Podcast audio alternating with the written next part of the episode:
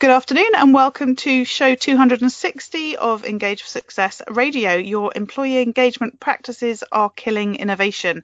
My guest today believes that for innovation to endure, it needs the right mindset and an enabling environment. And we're going to be talking about how your employee engagement practices may be killing innovation in your organisation.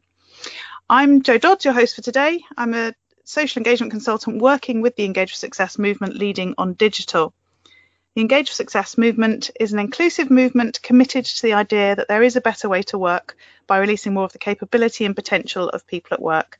We spread the word about employee engagement and shine a light on good practice, and we're widely supported across the UK involving the public, private and third sectors. If you go to our website, engageforsuccess.org, then you can join our newsletter list. And if you're on social media, then we're at Twitter at Engage4Success with the number 4. Or on LinkedIn, if you do a search for Engage for Success, then you'll be able to join our group. And the links to the social media profiles are at the bottom of our website as well. So my guest today is Abi Freeman, who's co-founder of Brink. Hi, Abi. Thanks for joining me. Hi, Jo. Thanks for having me today. Lovely. So start by telling us a bit about who Brink are, what you do. Absolutely. So Brink, we are an innovation practice. And we were formed as a result of a number of conversations over a number of years between myself and my business partner, Lee. It's quite useful, I think, to understand where we came from and how we got here. Lee was working in digital transformation in large corporates of global companies. And over time, she was seeing that these leaders were being asked to be sort of very decisive and sort of run command and control operations, whereas actually, you know, the world was moving so fast that often by the time they got to the end of a big, long sort of turn the oil tanker kind of transformation, the world was in a very different place. So actually the skills and the mindsets and the way of working they needed to be relevant to this fast-changing world were quite different than what was being asked of them at the time. And meanwhile, I've had quite a checkered past in terms of my career. I've been working in policy in places like the European Commission around innovation. I have built, scaled and sold a tech startup, which was great fun. And in all of those places, this thread that tied my work together was behaviour change and still is. I've since sort of done more of a deep dive and retrained now as an organisational psychologist. And you know, Lee and I having these conversations over time, we both saw that for innovation to really work in organisations, regardless of what sector they were in, it wasn't just about the methods. So coming in sort of teaching lean startup or human-centred design or that kind of thing. What really set apart the innovation that was working and enduring was the organisations that worked hard to create an enabling environment and to cultivate the mindsets in their leaders and in their teams that innovation needs, which is really quite different than business as usual. So we created Brink to tackle that and to really help organisations move from mindless progress to working in ways that gives them much more resilience and resilience that endures. So we have this kind of almost like a Maslow's hierarchy of innovation where we can teach the method and we're all fluent in different innovations of methods, but we really believe that, you know, as you move up this sort of Maslow's hierarchy, if you imagine the triangle, you know, you have method on the bottom, but you really need to create that enabling environment and you need to cultivate the mindsets at the top as well. Lovely. So innovation is something that gets bandied around a lot in the business world, and I'm not entirely sure that everyone really understands what they mean by it. It's just, you know, quite a handy word to throw in and sound modern. tell us a bit about what you see as innovation, you know, what that looks like for you. Yes, so it's a really good question because we talk a lot about what innovation is, but also what it's not. And you know, often there's a fine line between these things. So entrepreneurialism is part of innovation, but it's not innovation. You can be very entrepreneurial in your core business. The same with R&D. And actually, one of the ways that we really help organizations we work with to understand what innovation is in their case, you know, we talk about this golden ratio that's come out of Harvard. There is this 70-20-10 golden ratio of resources that have been shown to lead to the best success in terms of innovation. So by that, I mean 70% of the organization's resources is towards existing propositions and business as usual and continuing that core business, and then 20% is towards more incremental shift in propositions. So maybe sort of creating new products or going into new markets, that kind of thing. And then where we play is in the 10%, which is all about new propositions. So it can include, you know, it can involve entrepreneurialism, it can involve R&D, but it's not just paying lip service and talking about doing new stuff or building an innovation lab and putting beanbags in there and table tennis tables and trying to behave like a tech startup. You know, it's not that. It's working in a very deliberate way to look to the sort of, not the immediate future, the slightly longer term future. Imagine what the mega trends that are affecting our industry, whatever that industry may be, what those mega trends are, and starting to think, okay, if this is what we think the mega trends are, if it's, say, 5 years from here, 2023, what will we wish in 2023 that we'd done today? And innovation is really snapping out of that incremental thinking and being much more deliberate about how we make big step changes.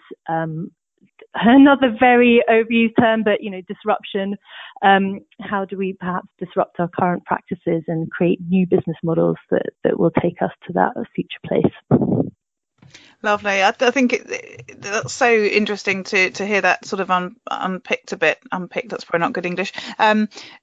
For exactly, you know, the reason I said before that, you know, we hear organisations talking about innovation and it's not always that complete transformation, that's, you know, future thinking. It's just, as you said, incremental change, which is, as you said, the 20% bit, and that's what a lot of organizations call their innovation. And actually it's the sort of scary space, really, isn't it, of ending up somewhere completely different to where you are now, and how do you do that, I guess. That's it. And, you know, it really is, you used the word scary, it really is difficult stuff because we don't know what's coming down the line. And so a lot of the time it's, instead of talking about building the next widget or the next new thing, you know, once we've done that, then we'll be 2 or 3 or 5 years from now, then what? So what we're doing a lot of the time is building sort of capability rather than the next widget. And it's quite a subtle difference in the way of thinking, but absolutely it's what really separates that kind of very deliberate step change away from incremental business as usual stuff. So we talked about the needing an enabling environment, and you talked about your framework. Tell us more about that, how that works. Yeah, so in organizations, you know, a lot of the time we see the mantras on walls, and one of the most famous ones maybe in terms of innovation is somewhere like Facebook, where they have "move fast and break things" written on the wall, and you can buy the poster. And, you know, when we go into organizations, a lot of the time we see those kind of mantras on the walls. But what we're talking about within an enabling environment is really following through on those mantras. So this is where a lot of the psychology comes into play, because there can be defaults, there can be biases, there can be incentives or perverse incentives. And those can be accidental in an organization, but you can start to be very deliberate about those and create the sort of defaults that are going to lead to much more innovative behavior. And so, you know, when we talk about an enabling environment, we talk about things like imperatives, not permission. So some leaders or innovation leaders that we speak to talk about how they give their teams permission to take risks and try things, and, you know, that's great and that's a step in the right direction. But we argue that often permission isn't enough. You know, it's an imperative for organizations to keep up with the pace of change, to keep up with the demands of their customers and their customers' changing demands, and to keep up with outside factors and technology that's affecting them from other places. So, you know, often what we're doing, looking at the enabling environment, is shifting things or reframing the way that they're presented to teams and saying, okay, let's move from permission to move fast and break things to actually it's an imperative. And when you start to think about it that way, then you have to start looking at, if it's an imperative, how are we enabling that in our teams? So are we hiring for that? Do we reward just a successful outcome, or do we reward people who go through a very scientific sort of process of experimentation? And even if that experiment fails, that's still a success because we've got insights now from that experiment and from that failure that maybe means we spent a small amount of time and budget and resource on that experiment, rather than blindly sort of building the thing and putting it out in the world only to find at that point, after lots of time and resource and budget spent on it, that it's going to fail. So with the enabling environment, you know, this idea of making it an imperative, and also what's the sort of environment in terms of lots of this is the softer stuff. You know, it's things like we're starting to hear a lot now about things like psychological safety, which is great. You read about that, and you read about Google's research, you know, where they said that their highest performing teams, the one thing they all had in common was psychological safety. And that's fantastic. But then we hear from leaders who say, but how do we actually do that? And it's really, there's no one workshop you can give that will teach that. That's more baked into how an organization is designed, how your meetings are designed, what behaviors you reward, and what behaviors are modeled from different parts of the organization. It's really interesting because exactly that point that when you're saying, you know, go and break stuff and you must do that, otherwise you won't be able to, you know, innovate in the right sort of way. There's a real fine line, and you mentioned when you were talking about you know, spending budget and time and all that sort of thing, between, you know, just blindly going off and in effect wasting money and wasting time and resources, and actually doing stuff that will lead you where you need to go, or at least will show you where you shouldn't be going once you've, you know, spent a bit of money and time on it, sort of thing. And how do organisations equip their people to feel comfortable to do that, knowing that they're, you know, they're going to be supported, as you say, with the imperative as opposed to just the permission bit? Because I mean, I work with an organisation where, you know, innovation is discussed and they're saying that they're encouraging it, but at the end of the day, they've got a real hierarchical issue around people not taking risk, even though they're telling them they want them to, because there's a consequence if it goes wrong. How do we change that? Absolutely. You know, this is a really big question, and it's one of the main reasons that teams don't feel they have actual permission to try, you know, to even start. So some of the companies we see that are doing this really well, one example I really love is Skyscanner. They're a tech company, started in Scotland and now sort of doing incredibly well. They're one of the UK's unicorns, you know, to use the tech language. And when we speak with them there about how they're really creating that culture of, they don't call it a culture of innovation, they call it a culture of experimentation to learn. And, you know, that I find really interesting, because in everywhere across the organization, you see how they are showing their people, not telling them, showing them in the way they hire, the way they design performance reviews, the way they design being able to speak openly and encouraged to speak openly about experiments that, you know, disproven hypotheses. Failure is just a disproven hypothesis.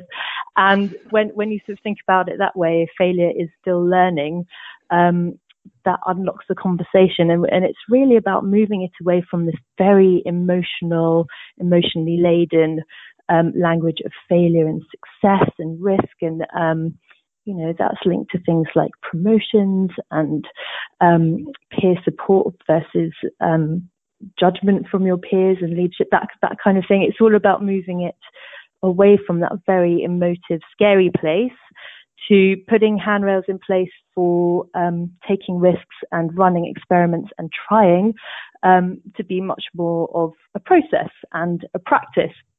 And so it's putting in place those things that build that kind of practice. And one thing Skyscanner has now, which I really love, and we use it in some of our work, is it's online now openly for everyone to use. It's called the Experimentation Kit, and it teaches you how to run experiments in your business, and you can sort of plug your numbers in and see how many users you have to test it with to get a valid experiment. And it really is just shifting that sort of the language and the understanding of it away from that emotional place into much more of a scientific place. And they're very strong on collecting the learnings, collecting an experiment. If it's failed, why has that failed? What did the users not want about it? And using that insight in the future. And I think it's things like that as well that just help to sort of shift what failure means and reposition it. I love that. It's funny, we often hear people talking about, needing to fail, and, we quote the Edison story about, how many times he didn't make the light bulb and all that sort of stuff. But failure is still a really emotive word in terms of it didn't work and we did it wrong, and, whatever, however much we objectively say that we, we can see the other side of that. I love the phrase experimentation to learn. I think that really does spin it into what you need people to do and to be thinking, and that must be a real key thing, that whole mindset. You talked about that in terms of your framework. It really is, and again with the mindset, this is something that often is so counter to what we're taught in management literature, management training, leadership. The mindsets that we need for innovation are very different than the mindsets we need to run core business execution. And it's quite useful to separate out the two. The mindsets we need for innovation are much more mindsets of curiosity, exploration, listening to each other, building on each other's ideas, learning. And that's where the sort of experiments come in. And, to use the psychology speak, having a growth mindset of knowing that we can always improve, we can always learn more, and that facts change, facts churn. What we know to be true now isn't going to be the same in even 6 months or a year for our business. So it's that sort of humility and that also that curiosity that makes you put very early stage ideas out in front of your team, in front of your customers. That's very uncomfortable when we've been taught that we should only put fully formed, perfect product in front of our customers, So it's quite a shift. And in Brink, we talk about mindsetting because we believe it's a verb, it's a practice that you have to cultivate. And just like yoga or learning sport or any of these things, you've got to keep trying, and you'll have bad days, you'll have good days, but it's really acknowledging that you need to keep going with these things. Yeah. How do you reconcile that within an organisation with what you just said about how people need a different mindset to run the business as they do to innovate it? And I think back to many years ago, 18 years ago, I worked for Kingfisher on the first transactional website project for B and Q. So diy.com was launched in 2000, and we were in there separately to the B and Q organisation. So Kingfisher was set up specifically to look at digital across the whole of Kingfisher, as opposed to from within the organisations, which meant that our mandate was very much go and do your own thing, go and be flexible, don't follow any of the internal cultural rules and regulations. But you can't always do that. How do you do that in an organisation where you do have to keep running the business, you do have to have business as usual, but at the same time you want that mindset of making that change? Yeah, I mean, there are different ways that organizations tackle it. And look, one of the famous ones is the Google 10%. I know it's different these days. It's not a thing anymore, but Google has teams that are tasked with innovation, like Google Ventures, that are very ring-fenced. They're very high risk, but potentially very high return for the business. I heard this week that Mishcon de Reya, the legal firm, they've just launched that sort of idea in their business, the sort of 10%, where everyone has 10% of their time allocated to that more exploratory way of being that you know, stop core business practices and allow yourself time to create an experiment, try, test, fail. And to go back to Skyscanner again, they have the whole company has Wednesday afternoons off, and they call it maker time. And everyone is not encouraged to, but expected to test, explore, try, learn. And so, you know, in some businesses, it's the task of a unit that must have very strong links back into the core business, so everything they're learning will feed back into the business. In some businesses, it's 10% of everyone's time, sort of flat across the organisation. You know, there are different ways you can cut it, but going back to what I was saying earlier, it's that case of being very deliberate about acknowledging there is this golden ratio, and whether it's 10% or, you know, pick a percentage that's right for your organization, you need to really carve out the time and the resource to do that much more future facing thinking that innovation requires, that's not incrementalism. Mm-hmm. So we're just moving into the last sort of 10 minutes of the show, and we said that employee engagement practices are killing innovation in some organisations. What do we mean by that?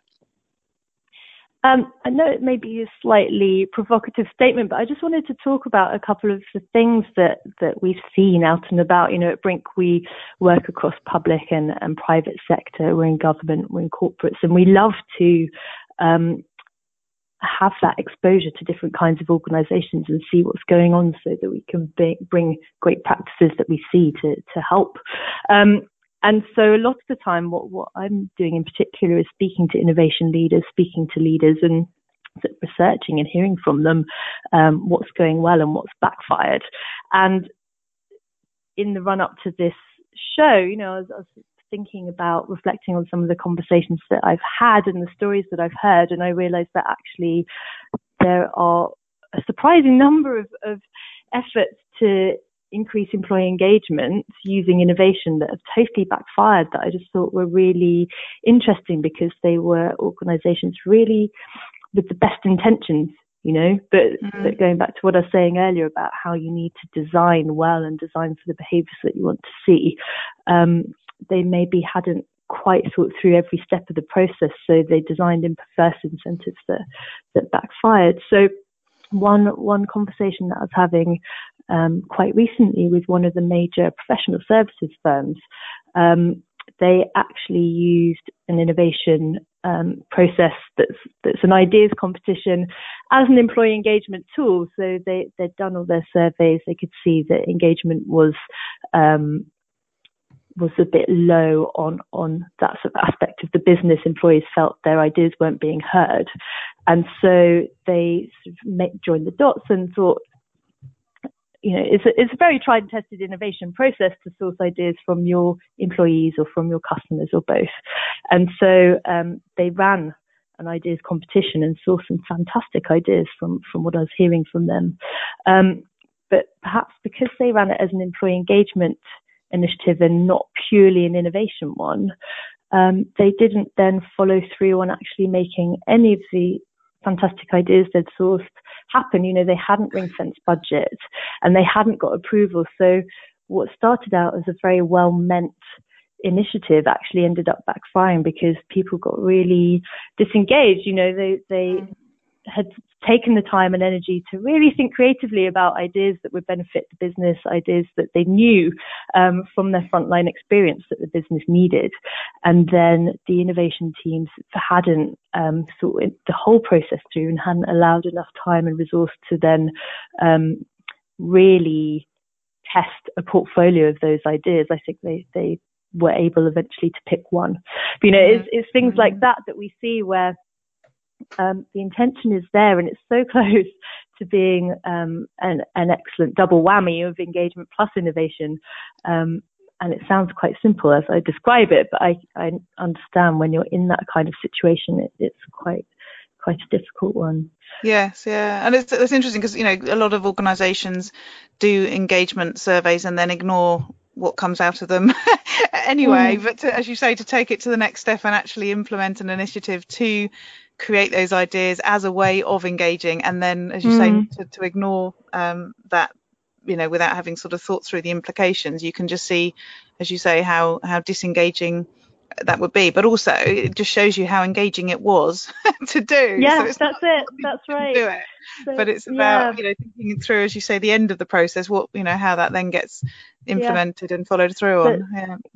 That's it. It's a very fine line, you know, and often what we're doing is looking at sort of intrinsic versus extrinsic motivation. So some things people are motivated by prizes and money and all that kind of thing. You know, with this sort of work, often it's very intrinsic motivations. People don't need external reward. They really, really want to be heard. They want to have their ideas heard and have the opportunity to see them through. And it's difficult to design it in the right way. And that reminds me actually of another conversation that I had recently with a tier one bank who, you know, the banks are struggling a lot at the moment with their younger talent, with their retention, because these very, especially in the city, these very new, sexy fintech financial technology companies are sprouting up, and really, they're really attractive to the younger talent. So we were speaking to a tier one bank who, in an effort to sort of keep their young talent, retain them, keep them engaged, they offered them, you know, what was available to them elsewhere in these fintech startups. So they said, look, if you have an idea and you want to create a startup within the bank, then don't quit, stay. And, okay, to begin with, you'll have to do it alongside your day job. We're not going to carve out the time for you, but we will eventually pick up this idea and run with it. And the reason that one backfired, again, you know, people were working on their ideas alongside their day jobs and getting really invested in their ideas that they were creating and building. And then the bank took those ideas away from the teams that had created them and said, okay, thank you, you've started to prove that there's something there, now we're going to take this on. And so, you know, these teams that have been so intrinsically motivated to build something, create something, stay, they'd done all the hardest bit, which is to take it from vapor and an idea to sort of prove it. And then the bank turned around and said, thank you, you can go back to your day jobs now, and we own the IP. And, you know, I think if that had been very clear from the start, then that might have been a different situation. And I think they may not have kept that talent on, but now there's legal wranglings, I believe, happening because that, again, that sort of, you know, you've got the will of your people, you've got this intrinsic motivation where people do want to innovate and they do want to improve and have the opportunity to be entrepreneurial with it. And so the wise thing to do would be to really capitalize on that and put resources and time and support behind that team. So, you know, these are the kinds of things that we're seeing where it's so close, but just in the way it's designed, again, backfires.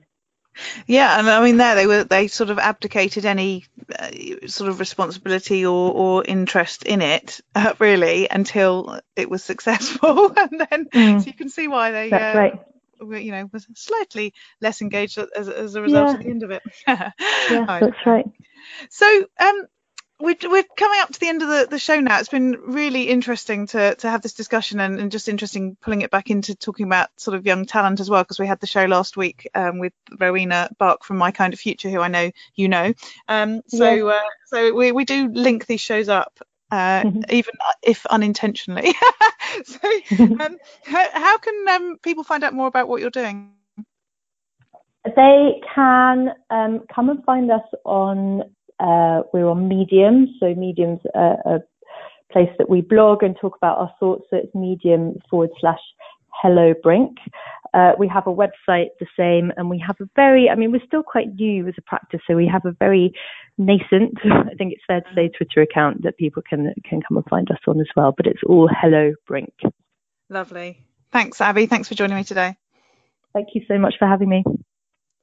And just to let you know, next week, Jo Moffatt will be back, and she's interviewing Caroline Parker from Glasgow Caledonian University, and they're going to be talking about engagement through values. Engage for Success Radio, raising the profile of employee engagement and shining a light on good practice for people who believe there's a better way to work. Hello, it is Ryan, and we could all use an extra bright spot in our day, couldn't we? Just to make up for things like sitting in traffic, doing the dishes, counting your steps, you know, all the mundane stuff. That is why I'm such a big fan of Chumba Casino. Chumba Casino has all your favorite social casino-style games that you can play for free anytime, anywhere, with daily bonuses. That should brighten your day a little. Actually, a lot. So sign up now at chumbacasino.com. That's ChumbaCasino.com. No purchase necessary. VGW Group. Void where prohibited by law. See terms and conditions. 18+.